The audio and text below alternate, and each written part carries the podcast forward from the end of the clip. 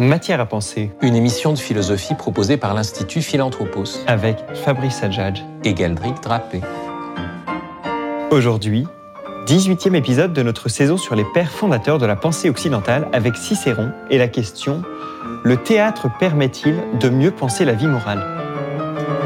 La morale semble s'opposer au théâtre comme le visage s'oppose au masque ou comme le sérieux s'oppose au jeu. En grec, comédien se dit hypocrite, en latin histrion, ce qui renvoie à des vices plutôt qu'à des vertus. Et en même temps, par-delà le drame des mœurs qu'il représente, le théâtre fournit des catégories qui ont joué un rôle décisif dans la compréhension de la morale. Et quand je dis jouer un rôle, c'est exactement cela. Quel est le rôle authentique que j'ai à jouer dans l'existence?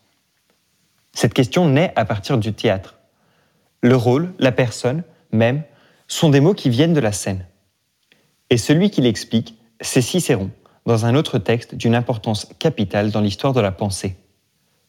Écoutons ce passage, extrait de son fameux Traité des devoirs. Chacun doit garder ni plus ni moins que ce qui est à lui.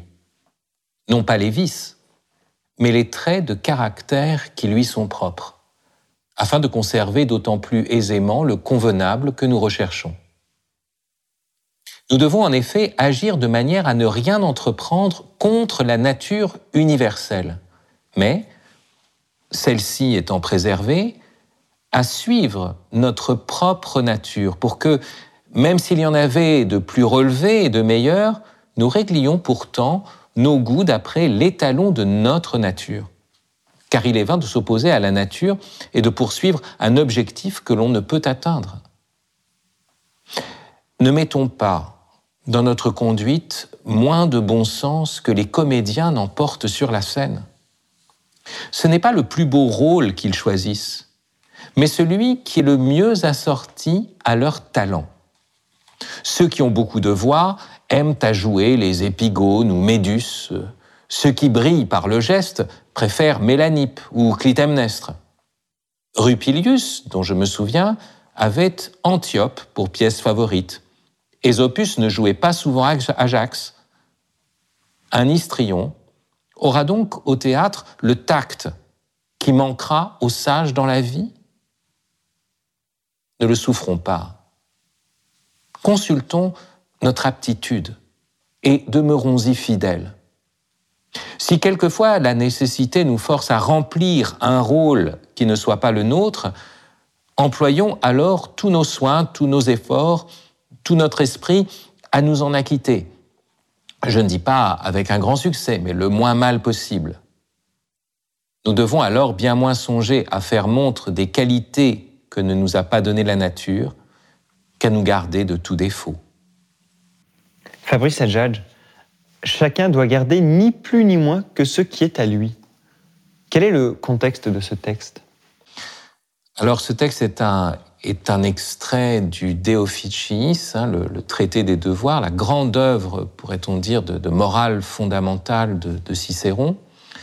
Euh, une œuvre qui aura un, un, retentissement extraordinaire.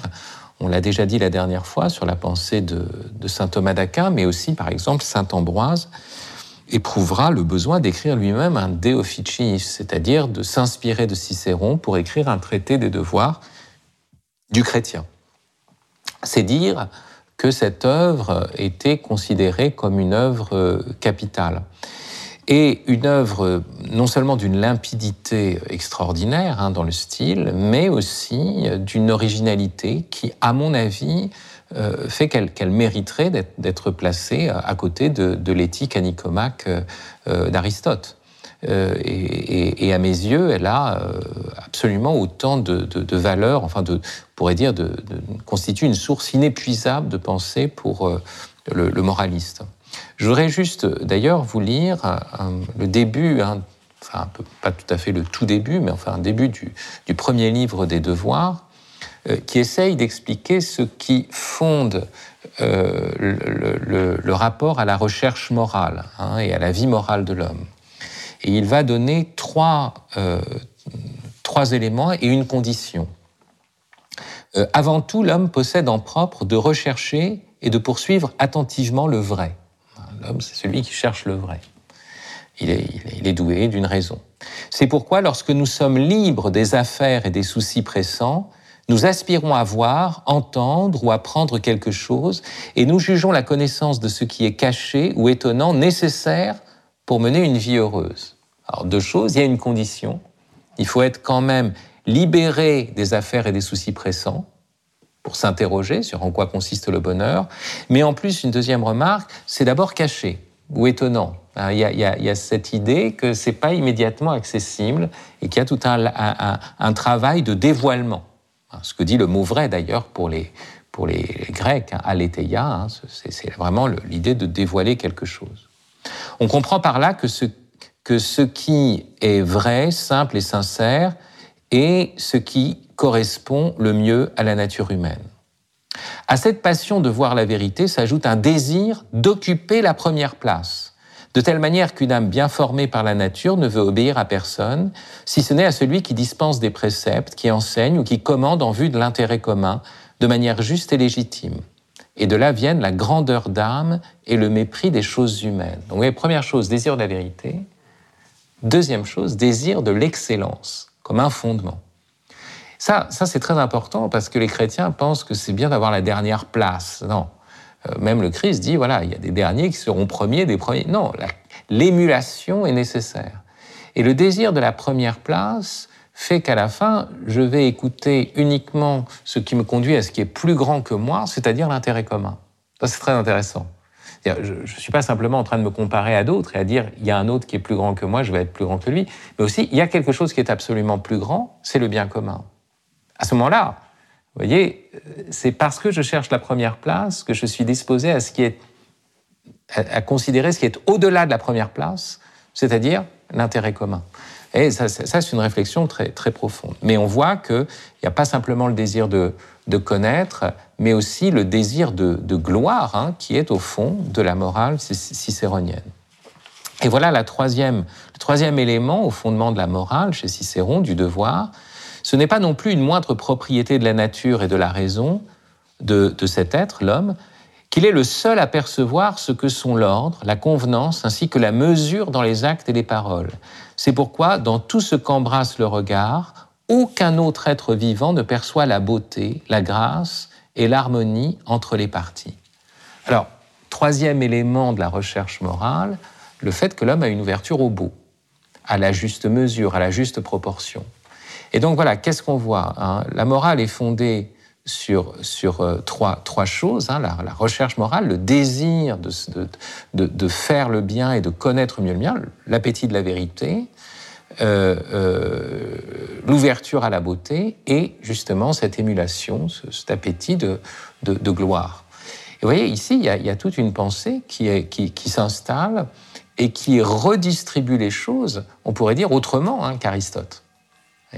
On retrouve Platon avec le rapport au beau, alors que, chez Aristote, c'est à l'arrière-plan. On retrouve Aristote dans le fait, dans les métaphysiques, tout, homme aspire à connaître, et finalement, l'éthique d'Aristote se trouve dans l'horizon euh, plutôt de la vérité, hein, alors qu'elle est plutôt dans l'horizon de la beauté chez, Platon.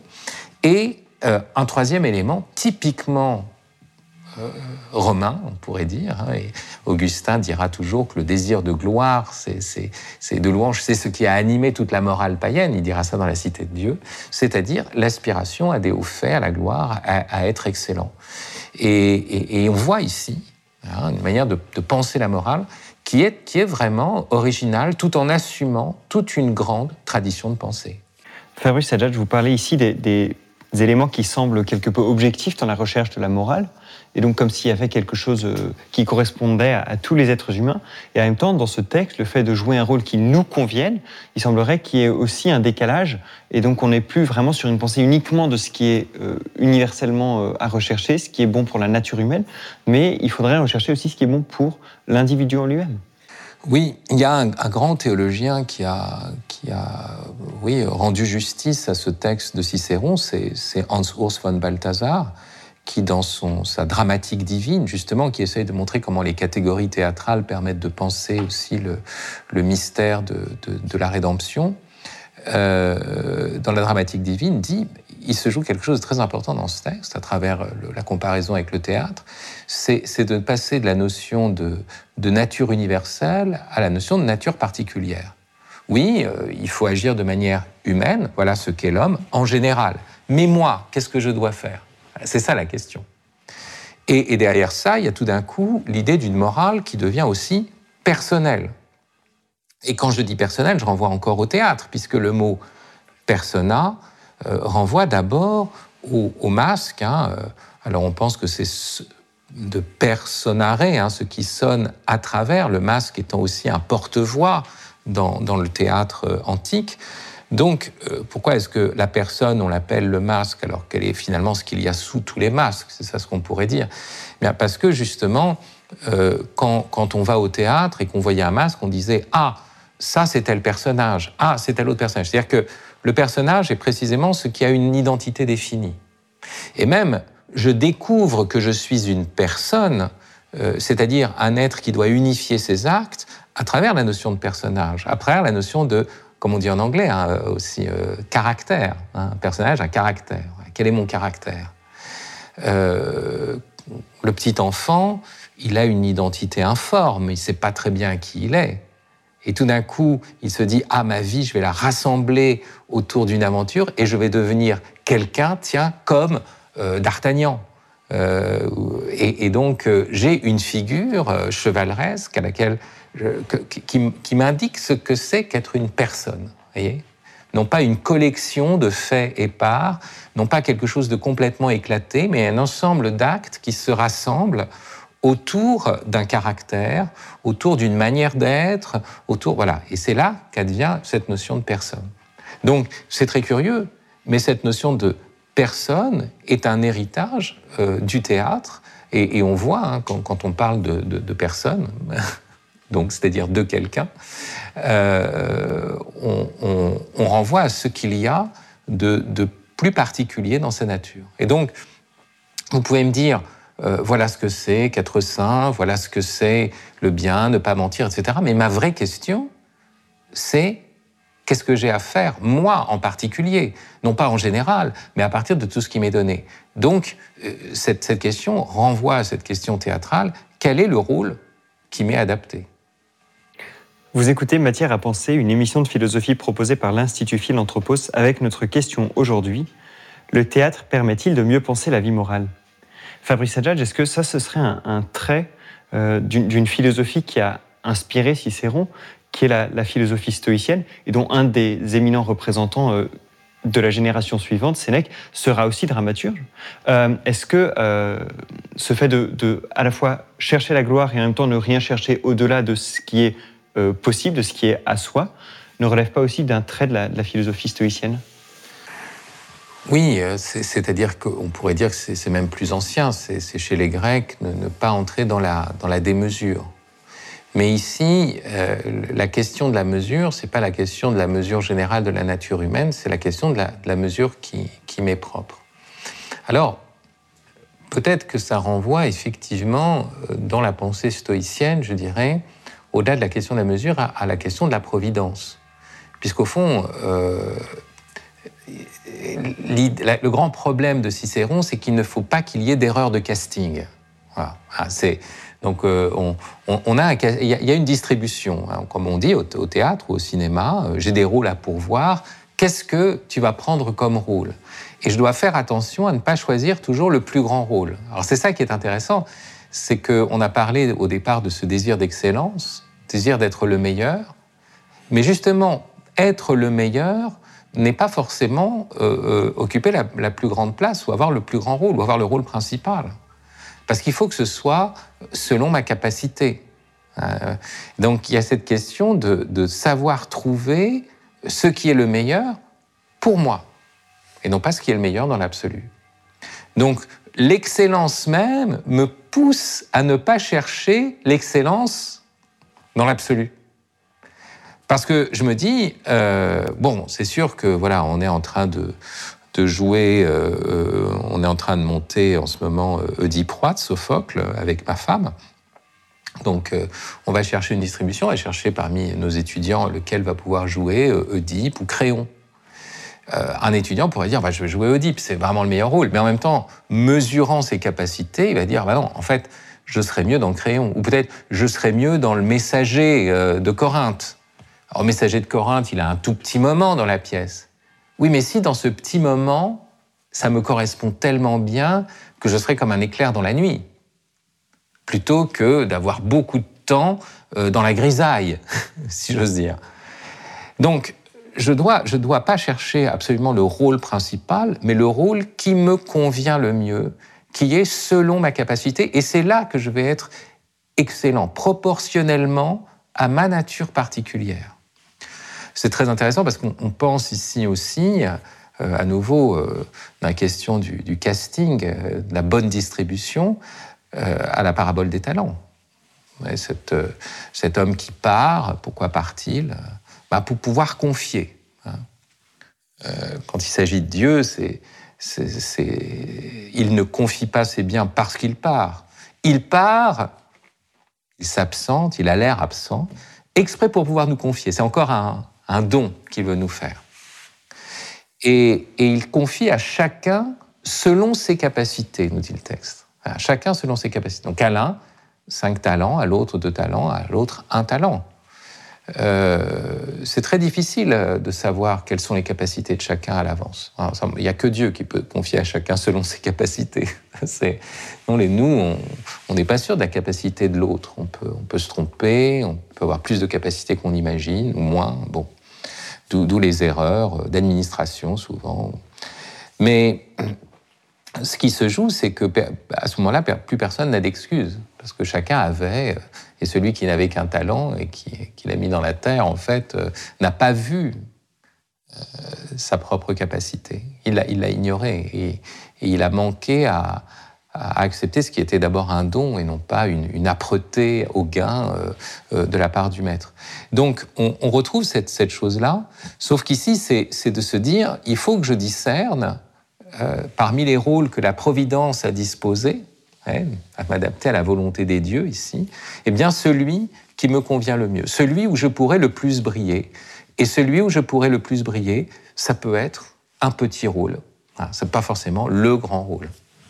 Fabrice Adjad, il y a euh, un, aspect qui me, gêne un petit peu. Enfin, disons que euh, au, au 19e siècle, il y a quelqu'un qui, a, qui, a qui, s'est beaucoup inspiré de cette, cette notion du, rôle à jouer en morale. C'est Jérémy Bentham. Euh, et, il a imaginé un dispositif, le, panopticon, où euh, tout le monde pourrait voir l'ensemble de, des personnes qui, étaient dans, un établissement, voilà, qui en fait euh, était un, établissement test, mais qui pouvait élargir à l'ensemble de la société. Parce qu'il imaginait que si tout le monde était à la vue et au-dessus de tous en permanence, eh bien, il jouerait le rôle qui est attendu de, attendu de lui à la perfection, qu'il n'y aurait pas de fausses notes et donc qu'il se comporterait toujours bien. Est-ce qu'il n'y a pas un risque à lire la vie morale sur le, comme une partition, à, euh, à enfermer le, le sujet dans, dans cette... Euh, oui, bah, le, théâtre est, ici une, image, une, métaphore. Hein, et comme toujours, une métaphore peut être tirée dans un sens ou dans l'autre. L'exemple que vous prenez de, Bentham euh, est, précisément à l'opposé de celui de Cicéron. Puisque le point de vue de Cicéron, c'est le point de vue de l'acteur, qui doit euh, savoir quel est pour lui le, bon rôle. Il doit discerner avec le metteur en scène quel est son, le meilleur rôle. Alors que le point de vue de Bentham, c'est le point de vue du public. Hein, il faut euh, paraître devant les autres et le regard de l'autre devient une sorte de contrainte suffisante pour me pousser à, bien agir. De telle sorte que, au fond, euh, les apparences sont toujours sauves. Et, c'est un monde où l'idée que le bien, euh, la question du bien n'est que de l'ordre du visible, de ce qui se donne à voir, et non pas dans les intentions, non pas dans le cœur, ben, c'est l'idée de trouver toujours une organisation scientifique de la vie sociale chez Bentham, hein, c'est un utilitariste, de telle sorte qu'au moins toutes les apparences sont sauves et qu'on arrive à, un bien. Mais il n'y a pas le, bien requérir le bien intérieur. Et, ça nous, montre bien que en morale, euh, exiger les bonnes intentions ou exiger le bien intérieur, c'est à la fois exiger le bien le plus profond, mais c'est aussi euh, un risque. Un risque. puisque, on va dire, ben, l'extérieur ne suffit pas. Alors oui, bon, ce qui est visible ne suffit pas. Alors à ce moment-là, je pourrais très bien dire, ah bon, bah, peu importe le visible. je veux dire, euh, si ça n'est que ça, la morale, euh, si, ce qui est dans mon cœur, en plus, je ne sais pas très bien ce que c'est. Et donc, euh, à partir de là, on pourrait même aller contre les apparences, renverser les apparences, se moquer des apparences. Et, manquer même, je pourrais dire, à, la plus élémentaire politesse au nom de la sincérité. C'est un peu le renversement qu'il y a. L'opposé de Bentham, par exemple, hein, c'est Rousseau qui dira bah, vaut mieux être sincère, même si on est une ordure, au moins on le montre, et ça c'est bien quoi. Euh, et je me fous du regard des autres. Le regard des autres, c'est précisément ce qui est à l'origine d'une vie superficielle et justement trop euh, théâtralisée. Voilà. Mais ça, c'est un, un, point de vue sur le théâtre. Le théâtre, ici, euh, Cicéron en tire des catégories et il n'est pas en train de, dire tout n'est que représentation. Il y a certes une mise en scène de la vie quotidienne. Le sociologue Erwin Goffman a écrit tout, enfin, un grand traité sur cette question-là. Euh, mais il y a encore euh, autre chose que les catégories théâtrales nous donnent à penser. Je vais prendre un autre exemple, par exemple. Hein. il y a, bon, on a déjà parlé peut-être des, genres dramatiques, le tragique, voilà, comme genre dramatique, catégorie théâtrale qui nous permet de penser des situations humaines. Mais il y a aussi euh, dans cette notion de rôle hein, euh, euh, le fait que le rôle, c'est quoi? Le mot rôle, ici, hein, le mot rôle dans le texte de Cicéron, d'ailleurs, je voudrais juste préciser, traduit persona. Hein, c'est dans, dans, le texte latin, c'est persona, et on l'a traduit par rôle. pourquoi Le mot rôle renvoie à une autre étymologie. C'est quoi l'étymologie de rôle? C'est le rouleau dans lequel était écrit le texte de l'acteur.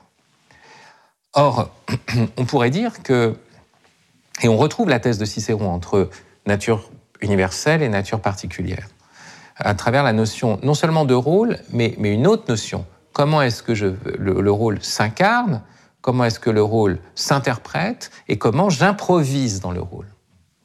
Parce que c'est ça qui est extraordinaire au théâtre, c'est qu'on a une autre manière de, de penser aussi la vie morale, c'est que tout est écrit et rien n'est encore joué. J'ai une loi, je pourrais dire, ah, la loi, c'est une contrainte, ça Mais non, la loi, c'est comme le texte du théâtre, qui me laisse une liberté extraordinaire, parce que euh, comment, qui va incarner le rôle? Si c'est euh, Galdric euh, qui joue Oedipe, c'est pas la même chose que si c'est Fabrice qui joue Oedipe. Déjà, rien que l'incarnation, ça va faire une différence. Puis ensuite, si c'est tel type d'interprétation, c'est pas la même même si c'est la même personne qui joue, la même incarnation, il n'y a pas forcément les mêmes interprétations. Pour le... Et puis une fois que j'ai même fixé une interprétation, le soir même de la représentation, je vais pouvoir improviser. Et donc ça nous donne une conception, euh, on pourrait dire cette notion de rôle à jouer, à incarner, à interpréter, à improviser, nous donne aussi une autre vision de la vie morale où on peut très bien articuler la loi et la liberté. La loi, c'est l'écrit, c'est tu dois faire ceci, dois faire mais la manière que j'aurai de le déployer, de l'incarner, est absolument originale. Alors qu'une liberté qui serait sans loi, en parfaite apesanteur, euh, qui serait une liberté informe, indécise, qui, n'aurait même pas de consigne de jeu, vous voyez, qui, arriverait sur la scène et, vas-y, fais ce que tu veux, euh, ça aboutit à n'importe quoi. Je veux dire, même dans les cours, les, matchs d'improvisation qu'on fait, on, donne quand même un thème, on donne. Non, là, ça aboutit à n'importe quoi. Donc, on voit que le théâtre aussi nous donne à penser cette articulation de la loi et de la liberté. Fabrice euh, vous avez parlé de Hans Urs von Balthasar. Euh, euh, il y a un autre théologien du XXe siècle, Louis Bouillet, qui a aussi beaucoup parlé du, théâtre. Est-ce qu'il y a un lien entre la révélation et le théâtre? Oui, ben, c'est-à-dire que, en tout cas, il y, a un lien entre le théâtre et la révélation. Première chose, c'est ce qu'on peut dire. C'est parce qu'il ne faudrait pas réduire la révélation aux catégories théâtrales, mais montrer comment la révélation a traversé et transfiguré les catégories théâtrales. Et, il suffit de voir ce qu'est le Vendredi Saint.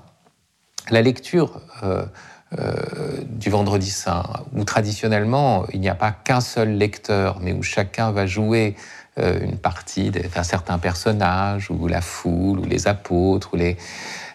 c'est vraiment le, lieu d'une dramaturgie matricielle. On pourrait dire hein, que tout le théâtre est sorti peut-être de l'Oedipe roi de Sophocle, et euh, de, des lectures du vendredi saint, euh, du dimanche des, rameaux ou du, vendredi de, la Passion.